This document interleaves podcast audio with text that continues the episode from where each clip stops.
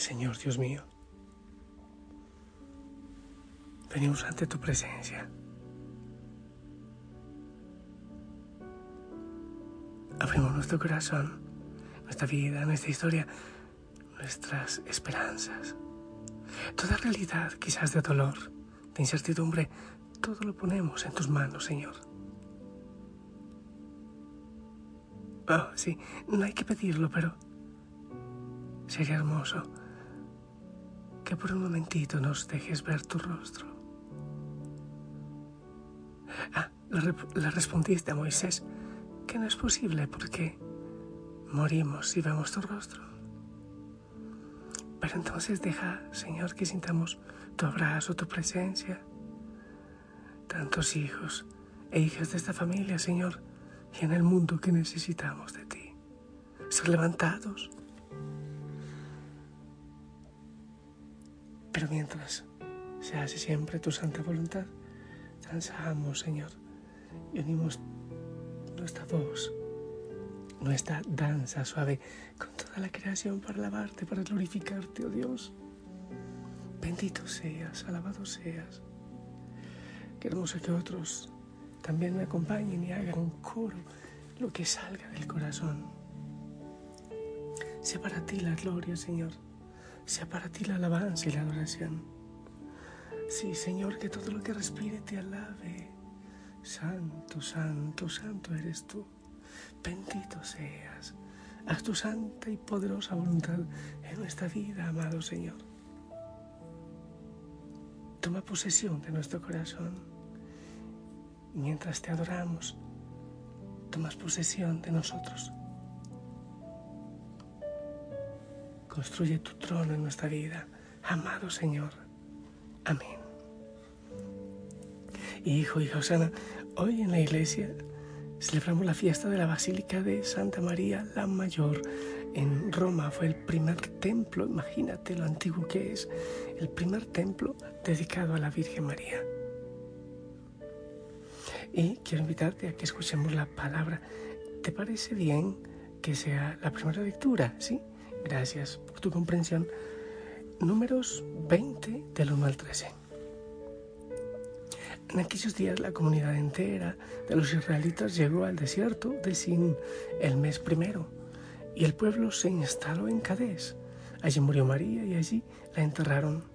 Faltó agua al pueblo y se amotinaron contra Moisés y Aarón. El pueblo riñó con Moisés diciendo, ojalá hubiéramos muerto como nuestros hermanos delante del Señor. ¿Por qué has traído a la comunidad del Señor a este desierto para que muramos en él, nosotros y nuestras bestias? ¿Por qué nos has sacado de Egipto para traernos a este sitio horrible que no tiene grano, ni higueras, ni viñas, ni, ni ganados, ni granados, ni agua para beber? Moisés y Aarón se apartaron de la comunidad y se dirigieron a la tienda del encuentro. Y delante de ella se echaron rostro en tierra. La gloria del Señor se les apareció. Y el Señor dijo a Moisés, coge el bastón, reúne la asamblea, tú con tu hermano Aarón, y en presencia de ellos ordene a, la roca que dé agua. Sacarás agua de la roca para darles de beber a ellos y a sus bestias. Moisés retiró la vara de la presencia del Señor, como se lo mandaba, ayudado de Aarón reunió la asamblea delante de la roca y les dijo, escuchen rebeldes, ¿creen que podemos sacarles agua de esta roca? Moisés alzó la mano y golpeó la roca con el bastón dos veces. Brotó agua tan abundante que bebió todo, toda la gente y sus bestias. El Señor dijo a Moisés y a Aarón, por no haberme creído, por no haber reconocido mi santidad en presencia de los israelitas, no harán entrar a esta comunidad en la tierra que les voy a dar. Esta es fuente de Meribá, donde los israelitas disputaron con el Señor y Él les mostró su santidad. Palabra de Dios. Bueno, pues lo primero es que yo sí pienso, oiga, qué tremenda vida de con Moisés con esa misión que el Señor lo puso. Escuchar las quejas de ese pueblo todo el tiempo, todo el tiempo, quejas y quejas, y hacían una promesa y seguían fallando. Pero también decirlo es fácil, pero vivir como ellos vivían en el desierto, imagínate tú, en situaciones mucho más difíciles. Nosotros quejamos, perdemos la fe, pataleamos y lloramos. No me digas que no. Es muy fácil criticar a los otros, es fácil criticar a los israelitas eh, por sus quejas constantes, pero no se aleja de nosotros, no se aleja de nuestra realidad.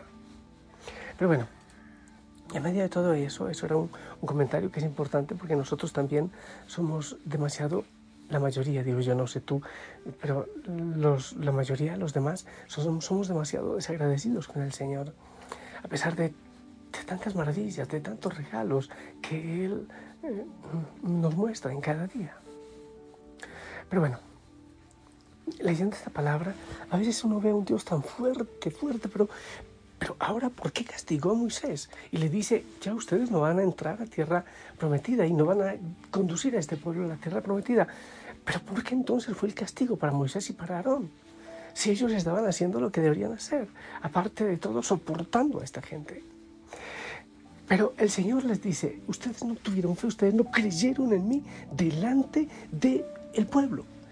Y sabes, aquí hay un detalle. Cuando el pueblo empezó a quejarse y a quejarse, ellos lo que hicieron fue ir y buscar la tienda del encuentro para postrarse rostro en tierra en, eh, ahí, ante la tienda del encuentro. ¿Qué es lo que el Señor está diciendo? Ustedes deben creer que, que tienen el poder, que tienen la capacidad de actuar. Hay una urgencia y cuando hay esa urgencia deben dar testimonio. Cuando uno está en oración constante, llega una dificultad, uno tiene que decir, espéreme, busco mi guía espiritual, espéreme, yo busco la Biblia, a ver qué es lo que la Biblia dice. Después pasó el accidente y ya no hubo tiempo. Hay momentos en que es ahora o nunca en que hay que defender la gloria del Señor. El Señor lo que le está criticando es, hey Moisés, usted no creyó que yo estaba obrando en ti y en tu mano en ese momento. Es como cuando nosotros huimos, cuando hay que defender a Dios, cuando hay que defender la iglesia, cuando hay que dar testimonio del Señor. Hay veces que nos guardamos el cristito porque yo no quiero decir nada, yo en problemas no me voy a meter. Más o menos así fue lo que hizo Moisés. No supo en ese momento qué decir, no supo cómo actuar. Y entonces se apartó de la comunidad. Y lo que el Señor le dice, debes creer que el Espíritu mi espíritu obra en tu vida y en ese momento tenías que haber obrado y actuado. Ya llevamos como dos enseñanzas. La primera, hey, nosotros no somos mucho más agradecidos que ese pueblo. No, nos falta agradecer mucho, nos falta más confianza en el Señor. Dos, cuando se trata de dar testimonio y de defender al Señor, debe ser en ese momento. No es buscar otra oportunidad cuando se trata de hacer el bien, debe ser en ese momento. En este día el Señor va a poner muchas oportunidades, muchas posibilidades de dar gloria, de hablar del Señor con tu testimonio, con tu manera de ser. No se trata de dejarlo para después. El Señor está obrando ahí y es en este momento que el Señor necesita. ¿Cuántas veces nos hemos encontrado con una persona y tenemos dudas si le hablamos de Cristo o no, si hacemos el bien o no? Es que de pronto no reciben el bien que quiero hacer, quedo en ridículo. Entonces el Señor está diciendo, mi espíritu está obrando en ti, debes creerlo y debes actuar en mi nombre en el momento que se necesita que actúes. O sea que tenemos que perder el miedo. Debemos levantar la cabeza. El Señor ya lo dice, no preparen la defensa. Es el mismo Espíritu Santo quien hablará por ustedes. Hay veces que le metemos demasiada cabeza a lo que vamos a hacer y a hablar en nombre de Cristo lo que hay que meterle es Espíritu Santo, que Él obra indudablemente en nosotros. Pero lo otro, el Señor no dejó a Moisés que entrara a la tierra prometida y guiara el pueblo hasta allá. Tremendo castigo, ¿sabéis que no? Si nosotros continuamos con la Biblia, luego Josué y todo lo que vio fue una lucha impresionante. O sea, ese Moisés que había visto al Señor en el Sinaí, que, que lo vio también en las llamas, que había tenido encuentro con, con Él, era la eternidad seguramente sería el mayor regalo. Hay momentos, bueno, yo creo que en todo momento, el hecho de que el Señor nos dé el regalo de estar en su presencia, Él es la verdadera tierra prometida, ese es el mayor regalo que puede existir. eh, bueno, obviamente hay que amar mucho la vida y hay que quererla y defenderla. Pero hay que perder el miedo a la muerte. Tenemos tanto miedo a la muerte y yo realmente no entiendo por qué. Hay gente que se queja tanto y piensan en la muerte y entran en pánico. Yo sé que es triste despedir a los seres queridos, obviamente. Pero, pero es reconciliarnos con ese pedacito, con ese ratito que es la muerte y que nos promete la presencia del Señor y estar ante Él en su presencia. Si nosotros estamos trabajando por el tema de la contemplación, de vaciarnos, de recibir ese gozo y ese abrazo, Imagínate tú lo que significará estar en su presencia en el cielo. Siendo así, entonces no, entonces no fue un castigo lo que el Señor le dio al decir que no iba a entrar a la tierra prometida, a seguir luchando y a seguir sufriendo como le ocurrió a sus sucesores. Al contrario, le dio el regalo del descanso. yo pienso que hermoso como Moisés, que dio tanto por el Señor, y recibir después el regalo de la vida eterna.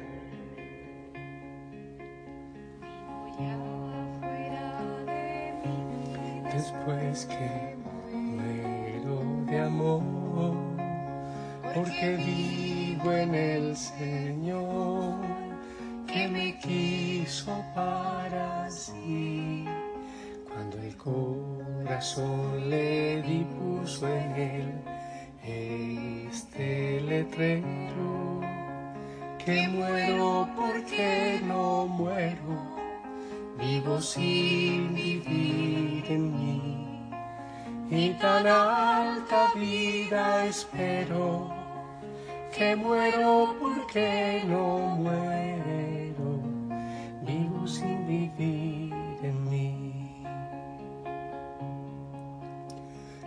esta divina prisión del amor en que yo vivo, se ha hecho Dios mi cautivo y libre mi corazón y causa en mi tal pasión ver a Dios mi prisionero que muero porque no muero vivo sin vivir en mí y dará la vida espero que muero porque no muero. Vivo sin vivir en mí. Que larga esta vida que duro estos destierros esta cárcel, estos hierros en que el alma está metida. Solo esperar la salida me causa un dolor tan fiero que muero porque no muero, vivo sin vivir en mí y tan alta vida espero que muero porque no muero, vivo sin vivir en mí.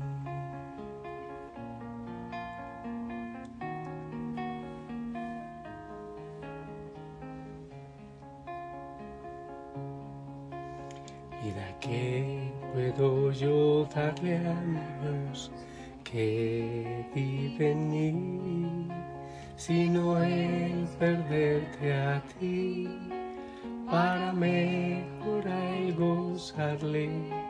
Quiero muriendo alcanzarle, pues a él solo es el que quiero. Que muero porque no muero, vivo sin vivir en mí. Y tan alta vida que muero porque no muero, vivo sin vivir en mí. El Señor hoy te va a dar muchas posibilidades para ir a, dar testimonio, para defender su causa y su reino. No te avergüences, no, salgas huyendo. Él ha mostrado obras maravillosas en tu vida, así que anda a dar testimonio de ellas. Lo otro, pídele la gracia, pídele la gracia de perder el miedo a ese ratito de la muerte para esperar y anhelar gozosamente la eternidad. Esa es la tierra prometida, es el Señor. Y lo degustamos en la Eucaristía, en su palabra, en la oración, en la contemplación. Pero hay que anhelar esa paz eterna. Yo te bendigo y que logre en ti. Reflexiona un poco más este mensaje, me encantaría. El Espíritu Santo tiene mucho que decirte. En el nombre del Padre, del Hijo y del Espíritu Santo, esperamos tu bendición.